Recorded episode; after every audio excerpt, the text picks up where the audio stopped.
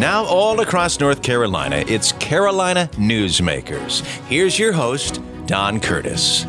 Well, hello, everybody. Welcome back to Carolina Newsmakers. Today we have one of our my very favorite guests who's been with us a number of times, and that's Lynn Minges. Lynn is the President and Chief Executive Officer of the North Carolina Restaurant and Lodging Association. And what an industry uh, for North Carolinians because travel and tourism is so important to us. And what an industry or that has had some ups and downs in the last couple of four or five years, uh, ups and downs. Uh, COVID, of course, played a huge part of that. And so, Lynn, I can't wait for you to give us a progress report on exactly where our restaurants and our uh, lodger, lodging people, the hotels and motels stand. So, welcome to the program. Glad to have you back and give us sort of an overview of where you stand right now. Well, Don, first of all, thank you so much for having me on. It's always a pleasure to spend uh, some time with you and and with your listeners from across the state. Uh, and I appreciate the opportunity to talk about an industry that you know uh, I love and, and hold dear. Um, we're proud to represent about 20,000 restaurants, food service stab- establishments across the state, and about 2,000 lodging properties. So, combined, about 22,000 businesses. Um, and our association works every day to try to uh, support those businesses to make sure that the environment in which they operate is, you know, is, is most conducive to their business success. Uh, we focus a lot on right now. We're focused a lot on rebuilding their workforce. I hope we'll have some time to talk about that um, and some of the challenges that they continue to face um, in the aftermath of COVID nineteen. Don, it's uh, it's also interesting that I'm here with you today as we uh, approach the three year mark of COVID. It was March 17th of 2020 when restaurants were closed. And for a period of about eight weeks, didn't operate across the state. There were stay at home orders in place. Um, large gatherings in hotel rooms and conference centers and events and sporting venues were, were banned. And so, with that, as you know all too well, um, our industry really, you know, took the brunt of, of you know, the the economic fallout from the pandemic. And we're slowly but surely getting better. Um, things are getting better, but we're certainly not back where we need to be. So, still a lot of work to be done around that, around our recovery. Well, and it, it's interesting because uh, the, I think the last time you told me approximately 10% of the state's workforce, 10% is associated with uh, the restaurants, mostly restaurants in this case, I think, or either that or motels or hotels.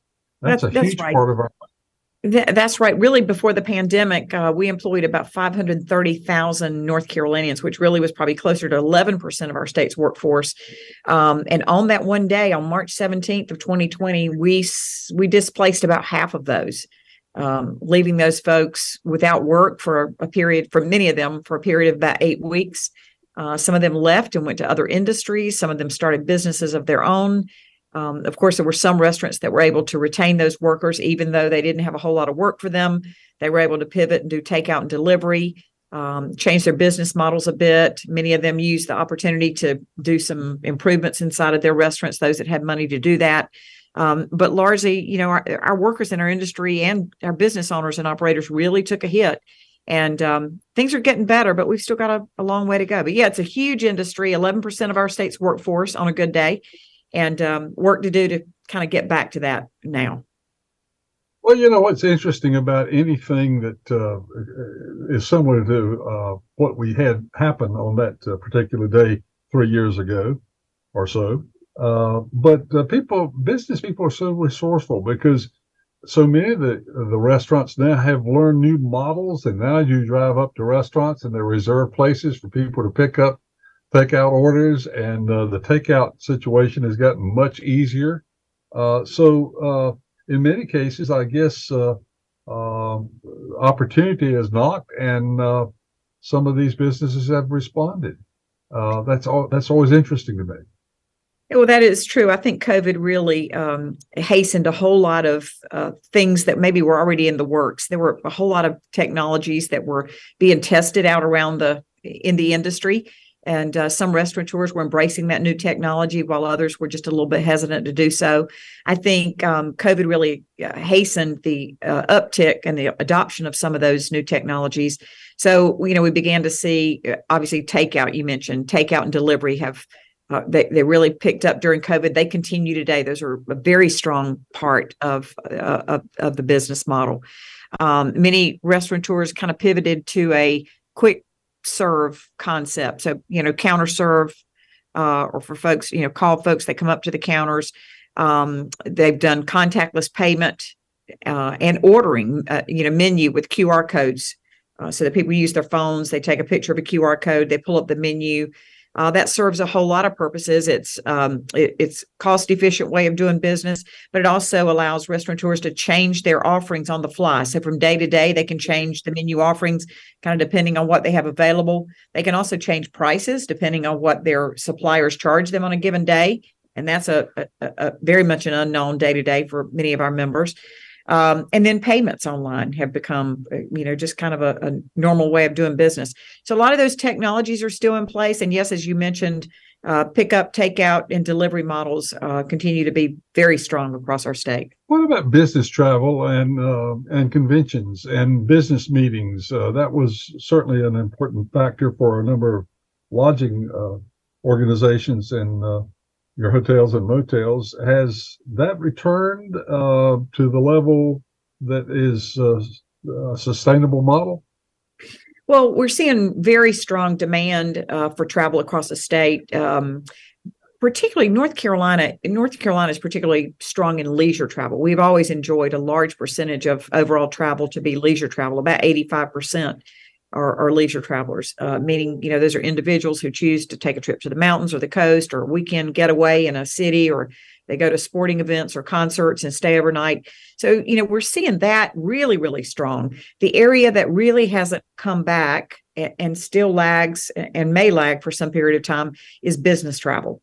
And it's largely because uh, we've learned to do things like Zoom um, we there's less need for business traveler business business people men and women to travel for work. They can often hop on a zoom do a sales call do a sales meeting regional meetings things that folks used to have to travel to. They, they now are able to do virtually because we were forced to do that during covid. Um, so those continue to lag a bit. And even with meetings and conventions that business is certainly back. The number of meetings and conventions being booked are, are strong right now uh, but in some cases we're not seeing the pickup. Um, I will say that last week I attended um, the the tourism the state's tourism conference in Asheville and uh, had they had record attendance. So though that may be true for some groups, that was a group that enjoyed really strong attendance, and we hope that that's a trend that will continue. That we'll see, you know, people coming back, feeling comfortable coming back to conferences, meetings, and events. And I think, you know, a large part of that is due and will continue to be due to the fact that um, COVID rates are down and people feel more comfortable just in general being around large large groups again. So we're we're hoping that will rebound. But the the day in day out transient business travel is, is the segment that continues to lag. Well, you know, one of the things we noticed, and and we enjoyed using uh, the opportunity to get together with our salespeople across the state in our own company, with Zoom. Well, one of the things we have noticed is that uh, uh, there is a lack of contact when you're doing Zoom where you cannot see whoever is lecturing, whoever is leading, whoever is on the panel cannot see the expressions of those who are in the conference. And uh, I don't know if other people are having that same problem, but certainly we're finding out that uh, Zoom is second best to being in person. It is not as good for training as uh, in-person conferences. Uh, I, am assuming that other people are having the same experience. Well, I, I, do think that's true. I think we use uh, virtual technology as a tool because we had to do that. And we find that sometimes it works pretty well in a crunch. It certainly yeah. saves money, so folks don't have to travel from around the state for a, a short meeting. But there is nothing to replace the the human element of people being together around a common cause, common purpose, learning together, sharing ideas, and as you said, you know, looking each other in the eye, uh, giving folks hugs. There's nothing to replace that, and that's what you know hospitality is all about. So uh, I do think we're going to continue to see people uh, traveling and and you know continuing to desire more travel for business purposes because I think the quality of those meetings is much better in person than it is via a virtual format. The businesses, uh, the restaurants that uh, had a substantial home delivery business before COVID, like uh, the the pizza takeout and so forth. uh, I, I, am assuming that they didn't see a substantial drop. Uh, are they seeing a substantial increase?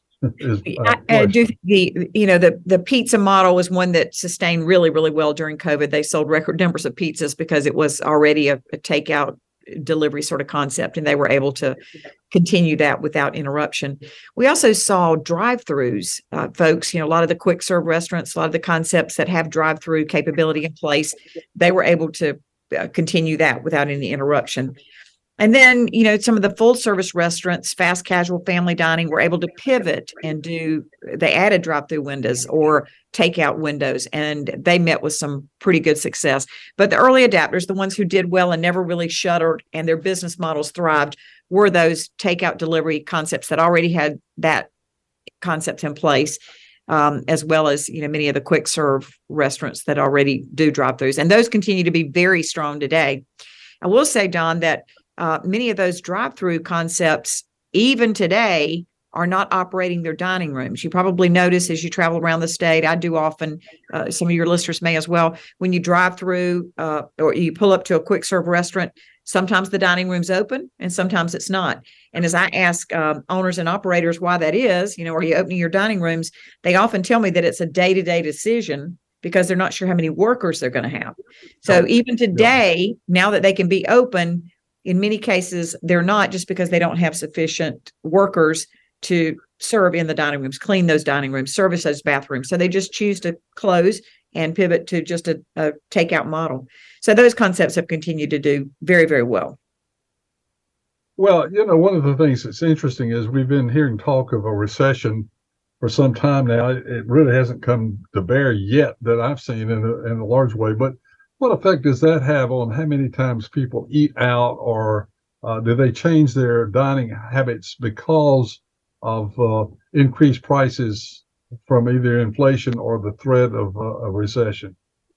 Well, inflation is definitely having an impact. Um, business owners I talked with today are operating on pretty thin profit margins because the cost of labor is higher than it's ever been the cost of supplies, the food uh, that they buy, and the, the, articles they use to serve and run their restaurants and hotels are higher than they've ever been before.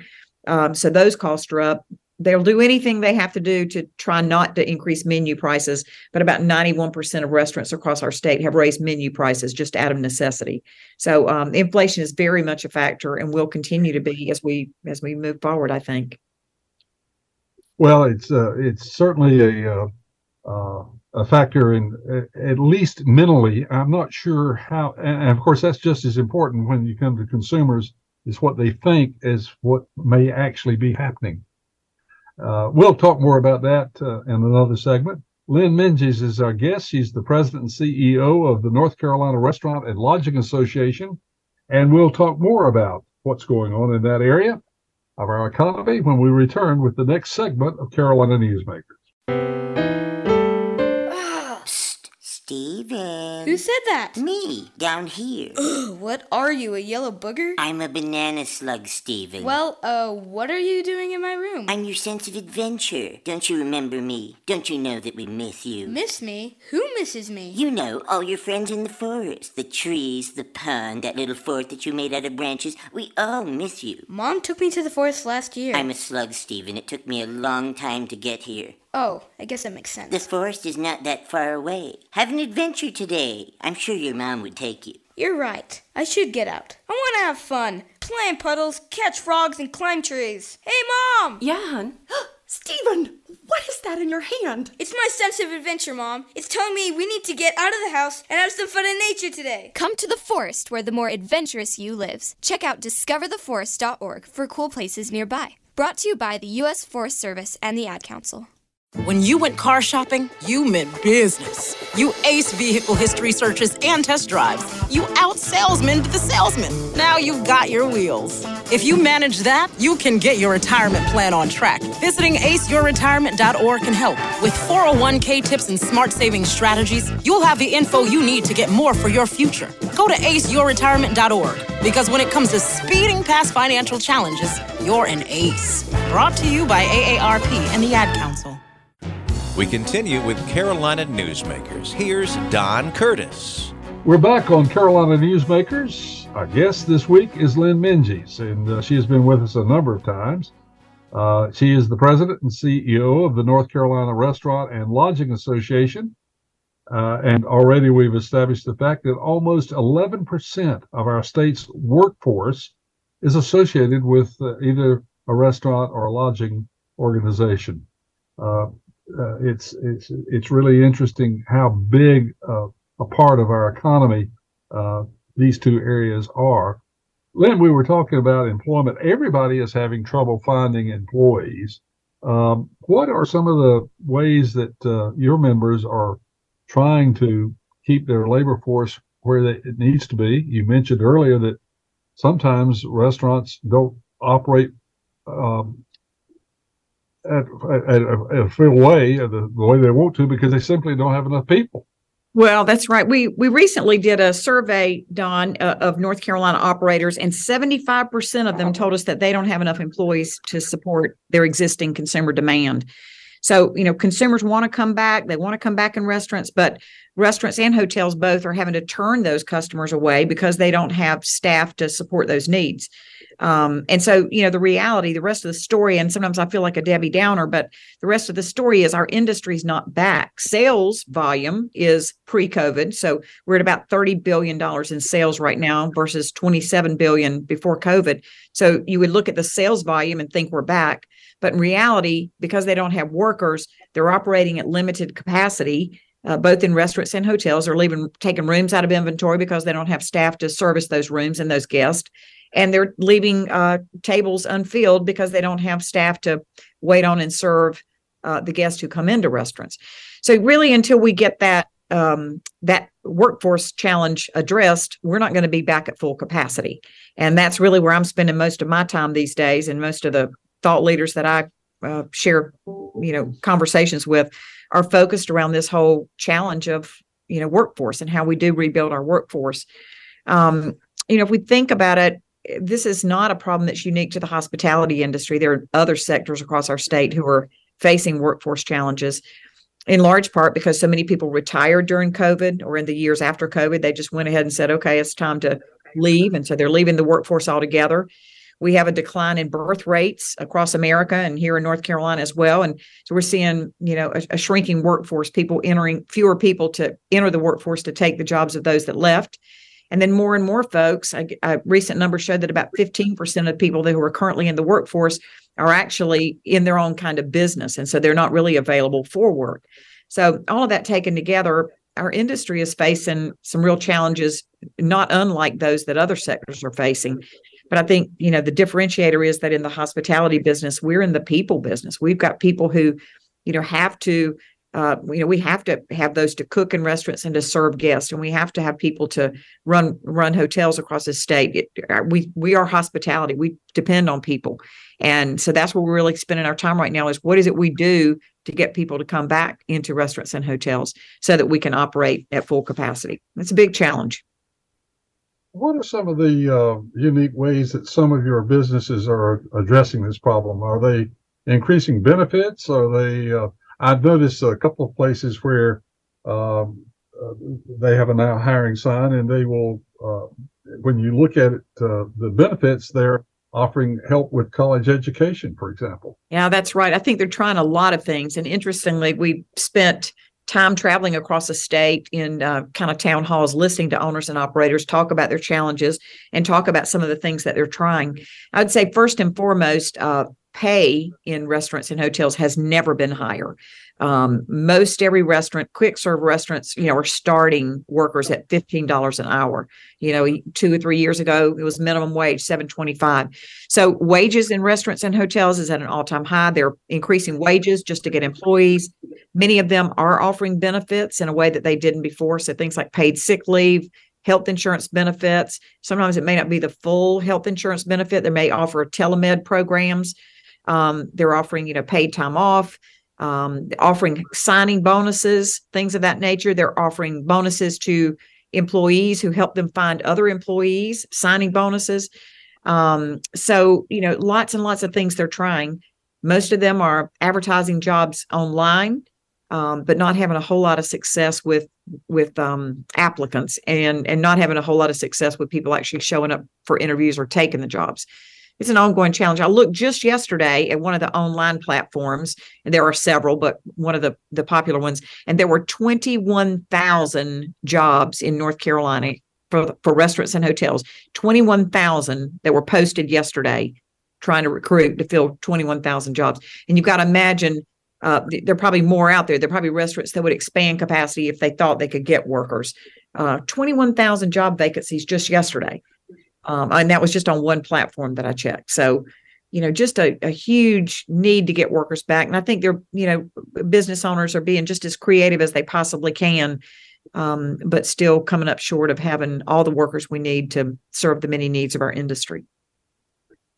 One of the things that's interesting about this is uh, we don't hear any cry for an increase in the minimum wage law because uh, mm-hmm. employees are so valuable these days that company the minimum wage is just not a thing. Thing it's a thing of the past. Well, that's right. You know, wages are a lot like supply and demand. Uh, when there are fewer workers, uh, you know wages go up because people have to compete for those workers and you know the um, the, free enterprise system really does work and i think this is evidenced uh, by what we're seeing right now with uh, you know these wages at just you know the all-time high levels there any uh, moves in technology that would uh, help uh, eliminate some of the needs for some of the positions there, there are some uh, technology platforms that are being tried. You know, obviously the online ordering saves time. The online uh, payments save time. Um, there are a lot of back of the house technologies that some restaurants are putting in place. I've even seen robots that will come out and deliver your food. Um, and so there are some concepts that even here in North Carolina, they're trying that. So you place your order on your phone, a little robot comes out to the table, or does room service for that matter, uh, delivers the food, and they go away. So uh, you know they're trying lots and lots of things, but um, but really we need workers. And I think in lieu of the workers, um, what we're we're seeing is people just really scaling back. There are many many hotels in North Carolina, full service hotels that don't have room service today because they don't have uh, you know folks to to do that. Um, yeah. In, in a resort setting where they may have had five restaurants, only two are open because they don't have staff to manage that. So, you know, we're really seeing more scale back.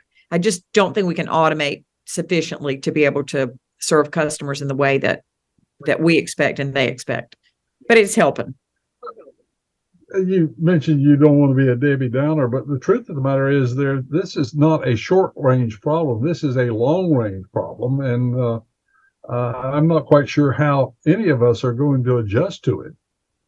It is. I read a, a, report recently by Lightcast, which is a they do economic development reporting and forecasting. And in, in, the report, they they cited a statistic that was pretty scary, and it said that these trends we're seeing are expected to continue, and that by twenty by the year twenty one hundred, two thirds of our U.S. population will be dependent on a workforce and producers. Uh, you know that's that comprises one third of our population. If you think about it, one third of our whole population will be supporting two thirds who don't work. Um, scary statistic to, to think about that. Well, the other thing you mentioned is the price of the product uh, that the restaurants are having to buy to serve. Uh, the those producers are also having trouble finding labor, and so consequently, that's running that price up. And so, right. almost they're everywhere you look, it's yeah. not a good, it's not a happy picture. Right, they're having trouble finding products, but they're having uh, they're having to pay. You know, truckers are making more. Uh, those who you know pack and or pick and pack the food are making more uh, because they're having trouble, and so all those costs get passed on to the the end user, which is in our case the the restaurateur, hotelier, and then ultimately the customer. Um, you know, many of our restaurants, about 91% of them say that they've increased menu prices. And though that's the thing they don't want to do, uh, they really don't have much choice. So, kind of back to your question about earlier about inflation, uh, you know, I think folks are always conscious of the fact like how high can you continue to raise prices and still see demand, and there is concern about that. I will say on the flip side, uh, hoteliers are commanding, uh, you know, record prices for rooms across the country. I don't know if you've traveled any lately, but hotel room rates have really escalated and they're having sufficient demand to command those. And so, in, in many cases, there are hotels who take who, who take rooms out of inventory and they're more profitable than they were before because they're selling fewer rooms at a higher rate and they're not having to service those rooms. So it's a really interesting conundrum.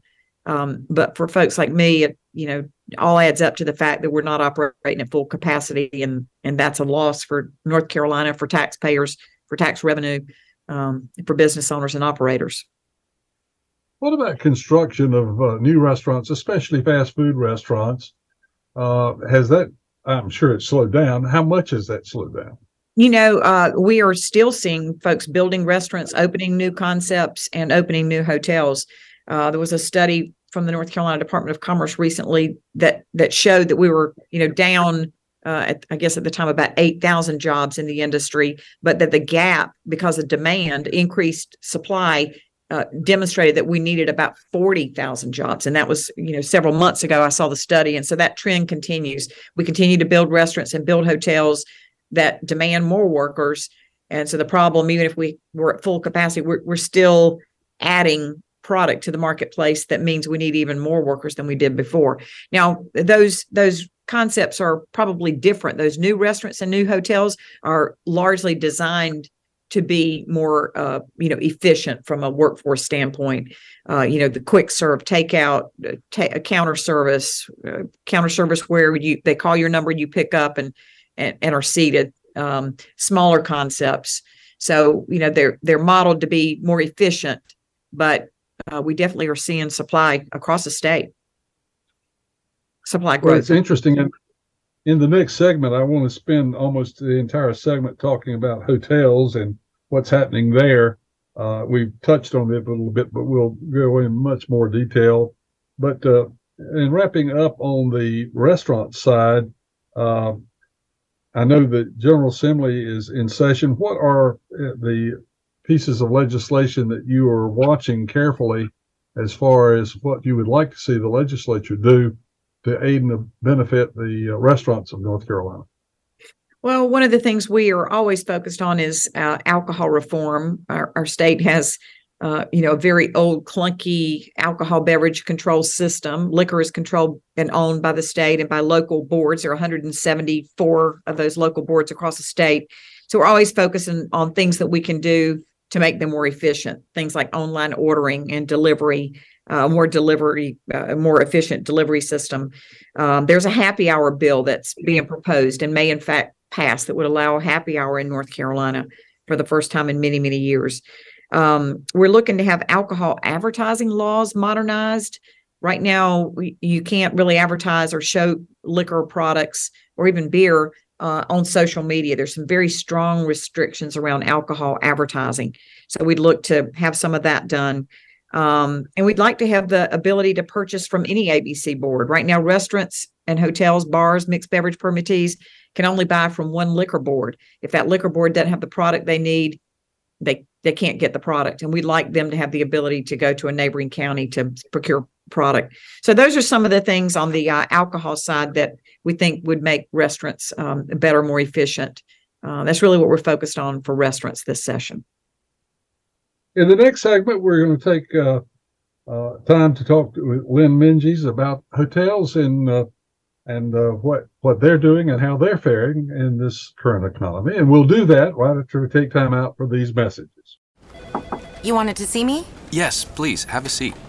So here's the thing: when this company brought you on, we took a chance on you. You didn't have that four-year college degree we typically look for. Right. But we gave you a shot anyway. And since then, you've worked incredibly hard and given it your all. Thanks. You've been an important asset to the team, but I don't think you can be an intern here anymore. We want to hire you. You're you're serious? Absolutely. Find your next great employee. Introduce yourself to the grads of life. Who are they? Talent worth knowing about. Young adults of unique determination and experience. An ideal fit for your company in an entry level position, internship, or even mentorship. They might not have every qualification you typically look for, but they're exactly who your company needs. I won't let you down. I know. Don't miss out on a resource many innovative companies have already discovered. Go to gradsoflife.org to learn how to find, cultivate, and train this great pool of untapped talent. Brought to you by the Ad Council and gradsoflife.org. The possibility of lung cancer can be pretty scary, especially if you're one of approximately 8 million current or former smokers at high risk. That's why SaveByTheScan.org wants you to know that now there's a breakthrough low dose CT scan that can detect lung cancer early, and it only takes 60 seconds. You stop smoking, now start screening. For an easy quiz to see if you're eligible, visit SaveByTheScan.org. It could save your life. SaveByTheScan.org is brought to you by the American Lung Association's Lung Force Initiative and the Ad Council. Now, once again, with today's Carolina Newsmakers, here's Don Curtis. Welcome back to Carolina Newsmakers. Our guest this week, Lynn Minges. She is the president and C- CEO of the North Carolina Restaurant and Lodging Association, which represents some 20,000 restaurants across the state, some 2,000 lodging businesses. And uh, interesting enough, some uh, they all together employ somewhere around 530,000 employees here in the state of North Carolina. And as we've talked about, would like to probably employ some more. Uh, that was one of the things we dis- uh, discovered was a, a, major problem. Is a lot of businesses are finding it difficult to find uh, the workforce that they need. We have focused a lot on restaurants, Lynn, and I'd like to now turn to hotels um, and uh, you touched a little bit about the fact that the, the hotel business is has uh, recovered a lot, and hotels are still being constructed. Occupancy levels apparently are rising. So, what is the state of uh, the hotel industry in North Carolina? So, you know, hotels are doing quite well. There is strong demand for hotel rooms. And so uh, occupancy is almost back to normal rates. They're down just slightly, maybe two or three percentage points off, but they're back. Um, but room rates are at an all-time high. So the, the amount of money people are paying for a room in North Carolina is at an all-time high. And so that is helping to offset the little bit of loss in business that they're they continue to see. The challenge they're having is that many of these hotels took on a lot of debt during COVID when during the closures and capacity restrictions and the loss of big meetings and conventions. So they're having to kind of dig out from that. That's a big challenge for a lot of them. Um, and they are facing significant worker shortages. We keep going back to worker shortages, but if you don't have workers to service rooms, to turn rooms, you can't. You have to take those out of inventory, and so that is that continues to hit a lot of those hotels. But business is brisk. Um, I think they're feeling pretty good about things and optimistic about the future. We uh, uh, tourism, of course, is so important, uh, and you've been involved in that for a long, long time, even prior to your uh, 10 and a half year employment uh, with the uh, North Carolina Restaurant and Lodging Association. But uh, we are blessed with both beaches and mountains, but that's not all the tourism that occurs in North Carolina. What are some of our other sort of unknown things that happen in the, in the area of tourism that perhaps the general public doesn't recognize as being as important? For example, the ACC tournament in Greensboro. That's right. Well, you know, we are so blessed in North Carolina. We are um, in the top 10 most visited states in America. I think we currently rank about sixth um, in terms of the number of visitors that we get in our state among the 50 states. And so that's good news. I think the reason we have so many uh, visitors is that we have such a diverse product. As you mentioned, we have, you know, 300 miles of amazing coastline, small fishing villages. We have, uh, you know, the highest mountains in the eastern United States that are uh, obviously lures to many leisure travelers. But I think we've done a good job in this state of building capacity with sporting events. You mentioned the ACC tournament, but there's sporting events, Panthers games, Hurricane games, um, all kinds of sporting events and tournaments all over the state, almost on a daily basis. Um, in addition to that, we have you know concerts and other festivals and events that draw lots and lots of folks. We've done a good job in recent years of building out rural tourism and that's kind of the the unknown. I think this is the year of the trails where we're encouraging north carolinians to get out and discover our many north carolina state parks. We are just blessed with just incredible state parks with hikes and trails and all kinds of things to see and do so those are the, the kinds of things that get people off the beaten path into some of the more undiscovered parts of our state you know with that we've got pottery and asheboro north carolina um, you know just all kinds of amazing things throughout our 100 counties. Um, our state's tourism office, Visit NC, does an incredible job of showcasing, you know, people, places, things, undiscovered venues across the state. And I would encourage your listeners to take a look at that website and some of the suggested itineraries and places and places to see and things to do. um, they're they're just so plentiful all across North Carolina, and that's uh, we've been blessed because of that. Well, you know, one of the things that uh, is probably not appreciated nearly as much as it should be is our North Carolina Zoo. It's a, an amazing facility. It, it, really is. I mean, we just have in our aquariums along the coast, uh, great lures for for folks. Chimney Rock Park, um, the Biltmore Estate is iconic, of course. Um, you know, I think a Boone and Blowing Rock is just great places to go right now. I, I, guess the weather's getting a little bit warmer, but I don't know. It's been cold recently. Uh, snow skiing in the mountains, just a, a, fun way to, you know, work all week and take a weekend and get away. Uh, Great Wolf Lodge. I have grandchildren who have recently enjoyed a trip to Concord to the Great Wolf Lodge because there's great indoor swimming activities. So, you know, I could go on and on. We're just blessed with with rich and abundant activities, both natural and man-made events, sporting events, concerts, festivals uh, from the mountains to the coast that really do help to generate business, a brisk business year round in our state. And from time to time, I see reports and news stories about the economic benefits of something like the ACC tournament, for example. How do they determine? I've, I've, I've often wondered how do they come up with those numbers? because sometimes the numbers are rather mind blowing. They they really are done. So I, you know, I'm by no means an expert on how they quantify, you know, economic impact. There's some really smart research researchers and models modelers who do that.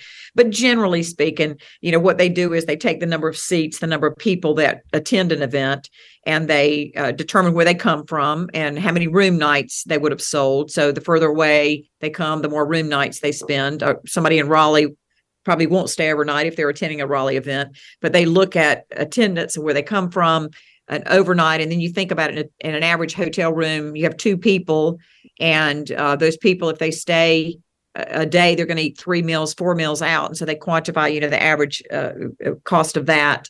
Um, so they, it, there's a multiplier effect, but the numbers are pretty accurate, I think. And um, I think folks are cautious to under-report rather than over-report some of those economic models. But it's it's mind-blowing to see the the multiplier effect that takes place when large-scale events come into communities. Well, I would imagine we mentioned the ACC tournament, for example. I would imagine that uh, uh, since it's not there in Greensboro every year, they have the alternate years to compare with, and so in that particular case, they can look at retail sales and occupancy and all that sort of things. And actually, that would probably help them verify those numbers. But the numbers are are are mind boggling to me sometimes when you they talk about the economic benefit of uh, uh, of the, the, Carolina Hurricanes or the Panthers or the Hornets or whatever. It's uh, it, it, we have this uh, unbelievable desire uh, to spend money going to the athletic contests, and I'm right there with them. I mean, I do it. Yeah, that's and, right. And we forget that is that is actually travel and tourism. That's right. It's big business across our state. Uh, last year, we collected $300 million in occupancy tax revenue. So if you think about it, that's just the 7% that we collect, you know, the ta- the 7% occupancy tax uh, that exists across the state that we collect from from overnight visitors. Uh, so the numbers are are staggering. They're they're really How impressive. Much? Seven hundred million. Three three hundred million in just occupancy tax. Mm-hmm. And that goes basically to the counties. Is that correct? It does, and so that's an important part of the model too. Is that um, that money, that occupancy tax, entirely goes to the county that collects it, and then there are local tourism authorities that determine how they spend those dollars. In in Wake County, for example, you mentioned the Hurricanes um, Stadium Series uh, outdoor event they hosted recently that had just staggering economic impact. The Raleigh Conventions and Visitors Bureau board used part of their occupancy tax revenues to help lure that event and to help underwrite that event and support that event. So, you know, the idea, the concept is you collect an occupancy tax, you spend that to generate more revenue and the model works pretty well across the state. We have you know 100 counties. We have at least 100 tourism authorities across north carolina who market their own destinations and then we have visit nc that's funded by the general fund the legislature funds that every year at around 15 to 20 million kind of depending on the amount that's available to them and they do a phenomenal job of keeping north carolina top of mind and and in their work they mark and i used to be there as you know um, still work very closely and serve on their board of directors, but they market North Carolina in states from which we draw visitors. So New York, Georgia, Florida, um, where a lot of our North Carolina visitors come from. Um, their focus is largely marketing the state to external markets and to international markets. North Carolina is a strong international destination. We've enjoyed great success with many of the direct flights we have now coming into North Carolina um, that have really helped to drive a, a, new influx of international visitors to our state. And the you know the interesting thing is many people come and visit our state and have such a great experience that they choose to move here from either international or other other state uh, locations. And I think that's one of the reasons we're seeing our population base continue to grow. It's uh, largely fueled first by tourism and then by the decision to to relocate or to move a business to our state.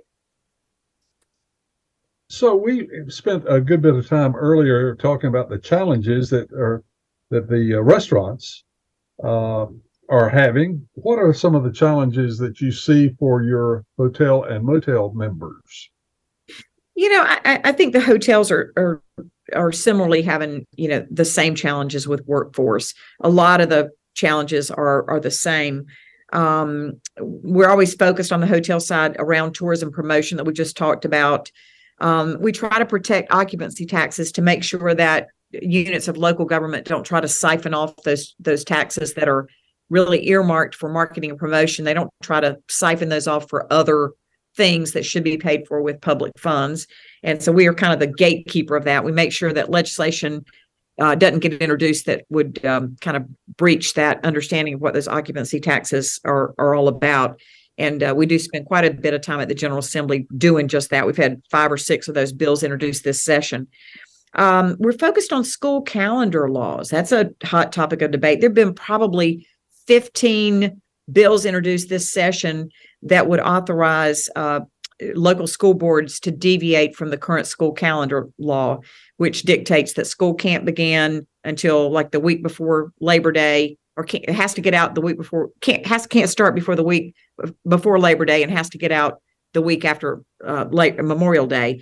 And um, you know, there are a lot of school boards who would like to change that, have kids starting back in early August or you know staying through later in June. And that really depletes that important summer season for the tourism industry but it also further exacerbates the workforce challenges because we don't have students. If students have to go back to school teachers have to go back to school families have to get back to school. It really means that a lot of those workers um, you know are, aren't available for summer work experiences. So uh, that's an issue that we're keenly focused on.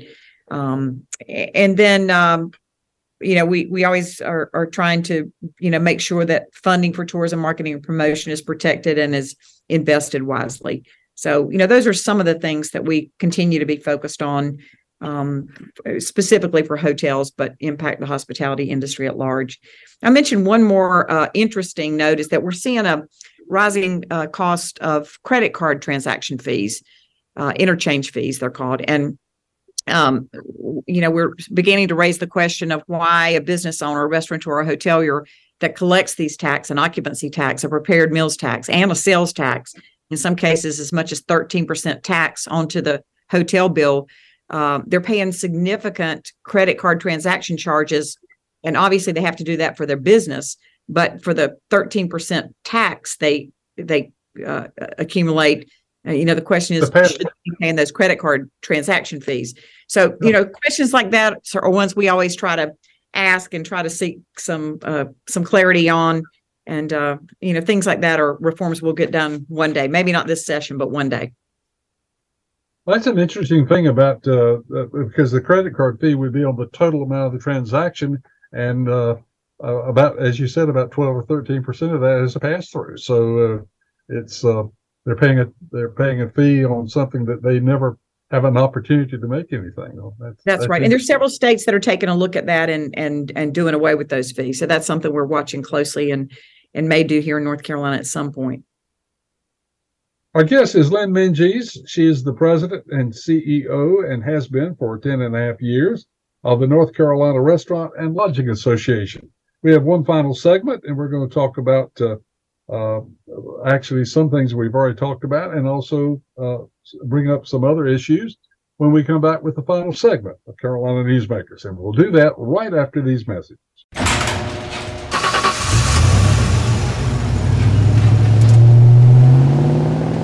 I spend a lot of time in the garage, but even more time in the rain, sleet, and mud.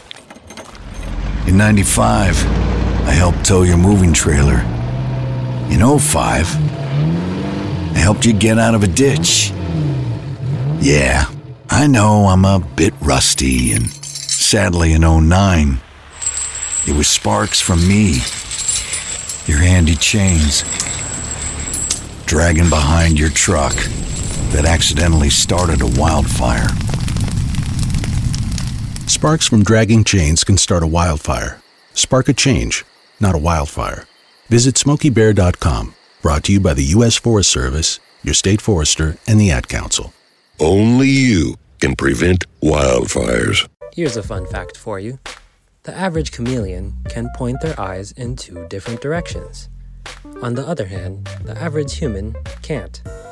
So, unless you're a chameleon, there's absolutely no way you can focus on texting and driving at the same time. So, don't do it. Unless you're a chameleon. Visit StopTextsStopWrecks.org.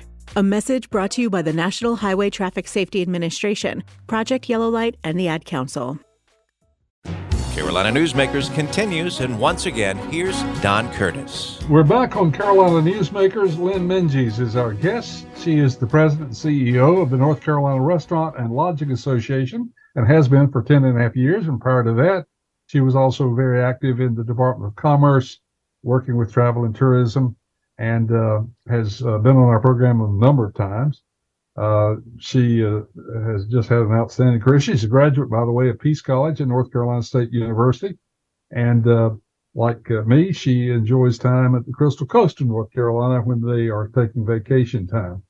Lynn, um, we were talking about the biggest problem, I guess, overall of all the issues we've talked about, it is employment.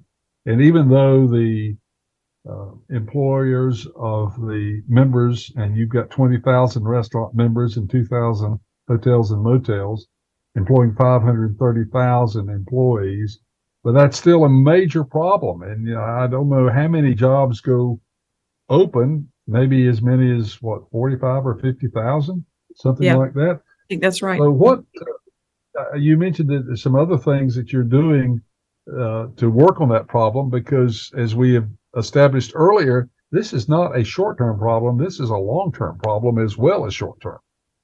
It, it is a long-term problem, and we're we're very blessed that the General Assembly um, during its during the last session awarded us five million dollars. This is uh, part of the state's American Rescue Plan fund. So we have five million dollars that we're currently um, investing in rebuilding our workforce.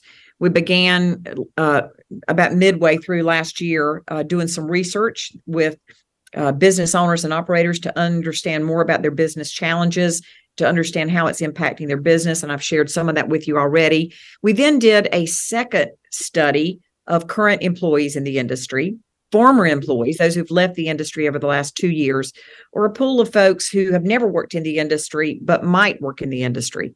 And the goal there was to try to understand more about, you know, what folks liked and didn't like, uh, what they enjoyed about their work, what they would change, how they found their job, uh, advice they would give to business owners who were looking to recruit, you know, where you would find more of those kind of workers.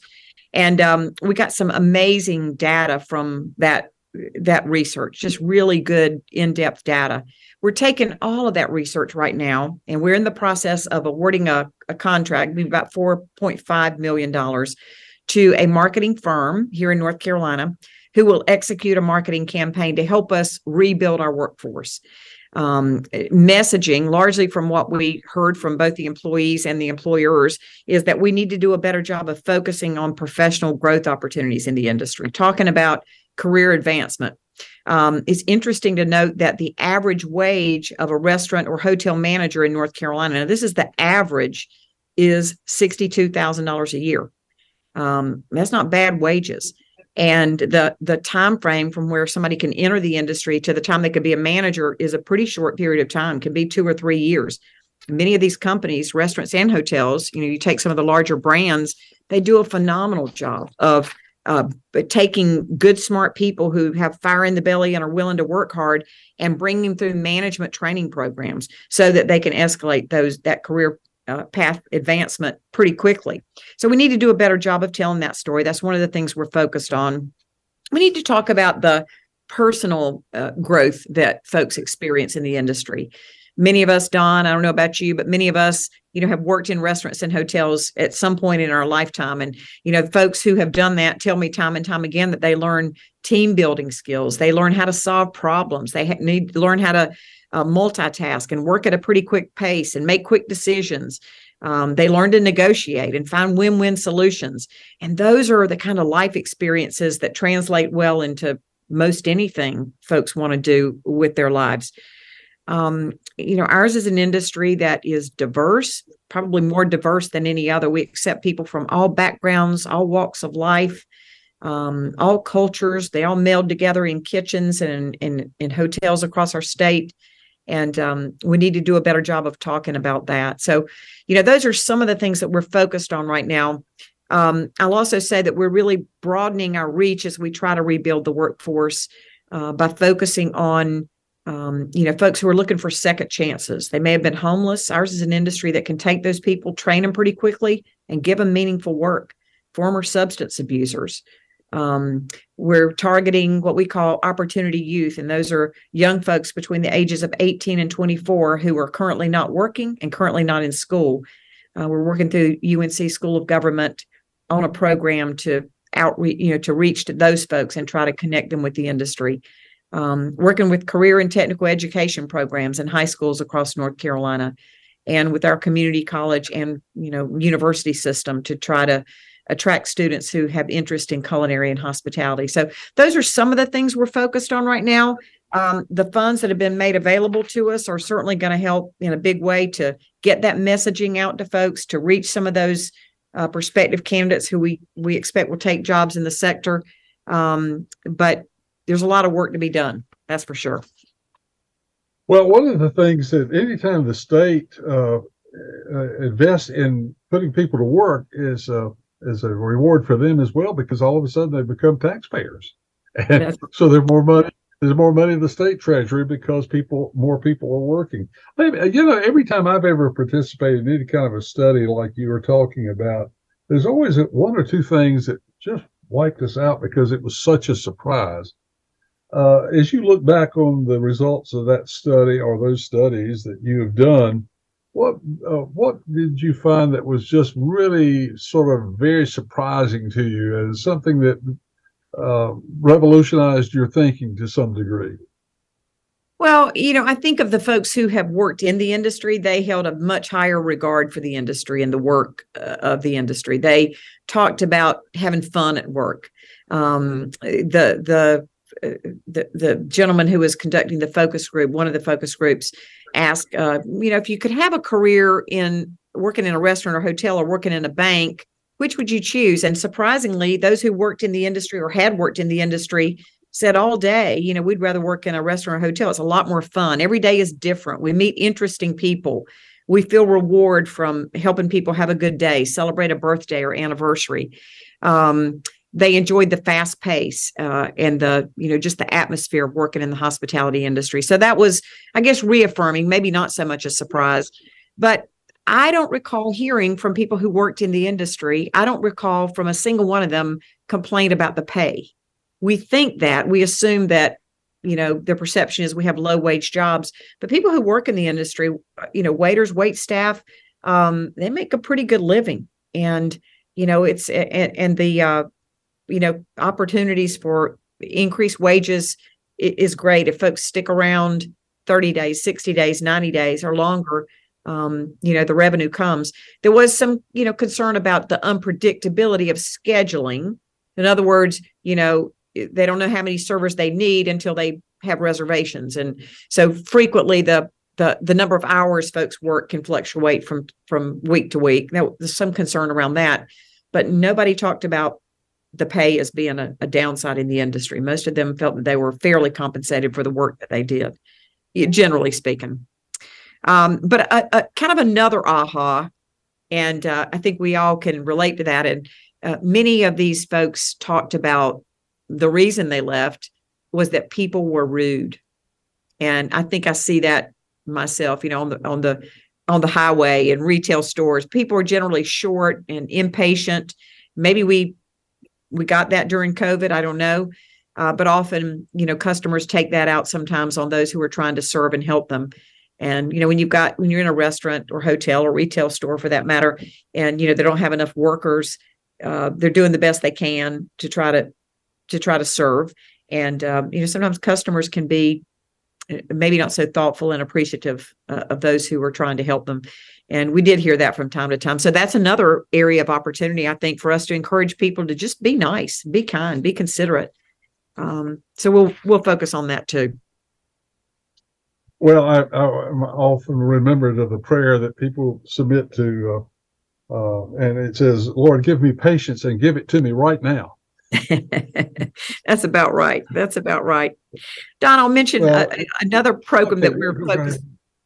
Another fo- program that we're focused on, and that is uh, we are working on a grant with the North Carolina Department of Commerce of $1.1 million to offer free training to people who are interested in entering the hospitality career, to people who are current employees and are looking to enhance their skills.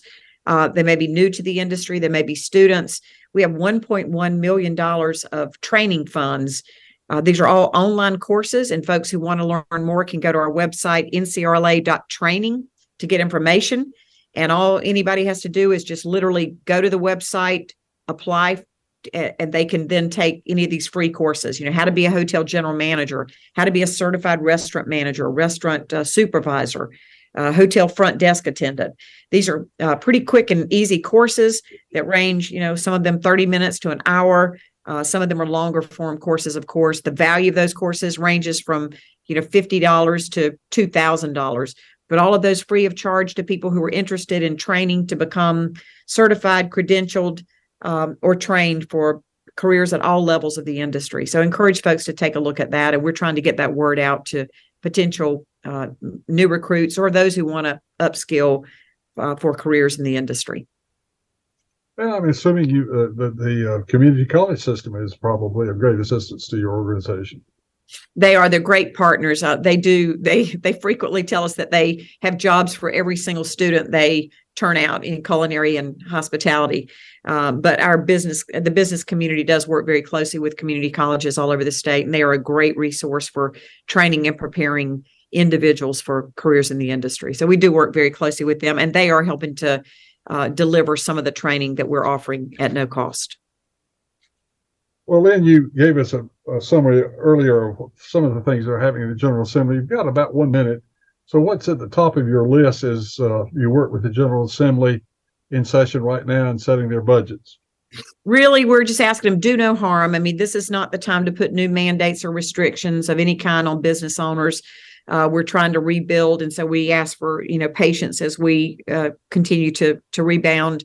Um, we're also, you know, focused on uh, investing tax dollars wisely in things like career and technical education programming.